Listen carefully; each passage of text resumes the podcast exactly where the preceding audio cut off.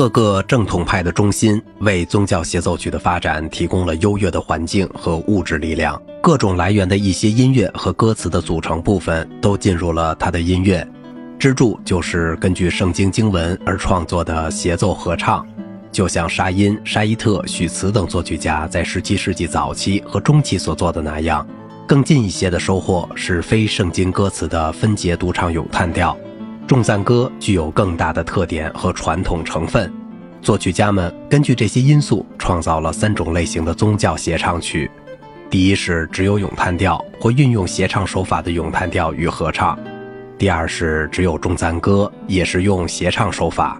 三既有咏叹调又有众赞歌，后者会用简单的和声谱曲，或用协唱手法。虽然这些组合现在往往被称为康塔塔。但更恰当的称呼还是创作他们的作曲家所说的宗教协唱曲。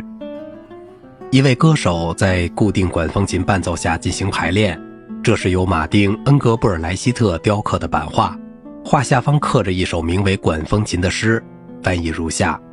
管风琴可称得上是音乐的根基，因为通过它一排排的管子，可以产生出许多智慧。所有的声部都必须符合它的声音和高低抑扬。人们只需拨出音栓，它就会响起强音、悦耳的音、低音或柔和的音。他在甜美的和声中领导各种不同的乐器，并使他自己的声音在教堂礼赞上帝中被愉快地听到。许茨创作的宗教协唱曲的类型是为合唱、独唱和管弦乐而作的，没有使用任何重赞歌旋律。这从许茨的学生汉堡管风琴家马蒂亚斯·维克曼的一件大型作品中的合唱曲《在泪水中播种的人们》得到说明。维克曼处理歌词《在泪水中播种的必将在快乐中收获》时，把两个对比的乐思并置于相同的节拍布局中。第一个乐思用乐音和不协和音表示涕泪滂沱，第二个乐思则以浮点节奏和上行的华丽线条表示欢乐。吕贝克人弗朗兹通德为独唱、弦乐和通奏低音而作的《醒来吧》，提供了为较小的表演组合而作的以众赞歌歌词和旋律为基础的协唱曲的一个范例。这首众赞歌只是在终止处略加润色，简单的弦乐伴奏因模仿上行三和弦动机而引人注意。安德烈亚斯·哈默施密特很有影响力的作品《上帝和一个虔信的灵魂之间的对话》。在情绪上更带主观性，而且还显示出前信派情感的一些影响。在二重唱“主啊，请回转”中，一段长号的助奏代替男高音，加入了女中音和男低音之间的对唱。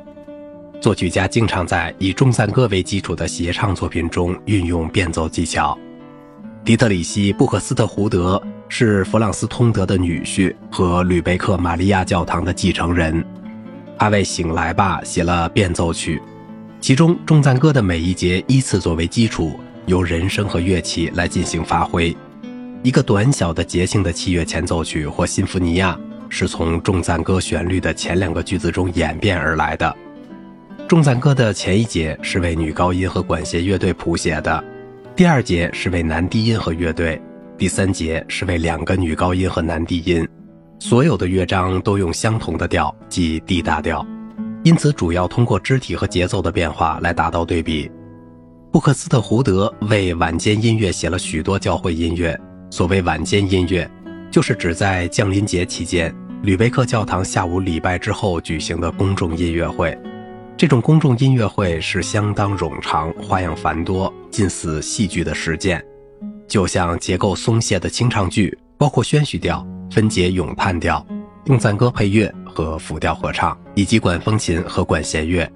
晚间音乐会吸引了全德国的音乐家。当时二十岁的约翰·塞巴斯蒂安·巴赫就是在一七零五年秋季去聆听他的。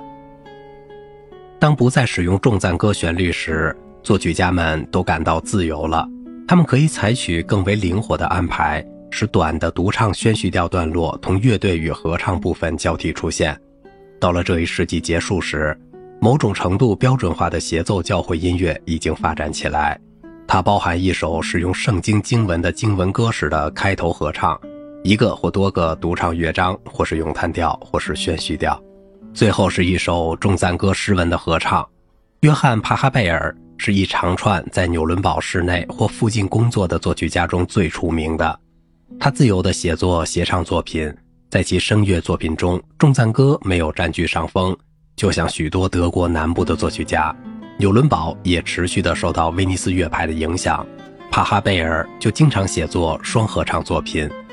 好了，今天的节目就到这里了，我是小明哥，感谢您的耐心陪伴。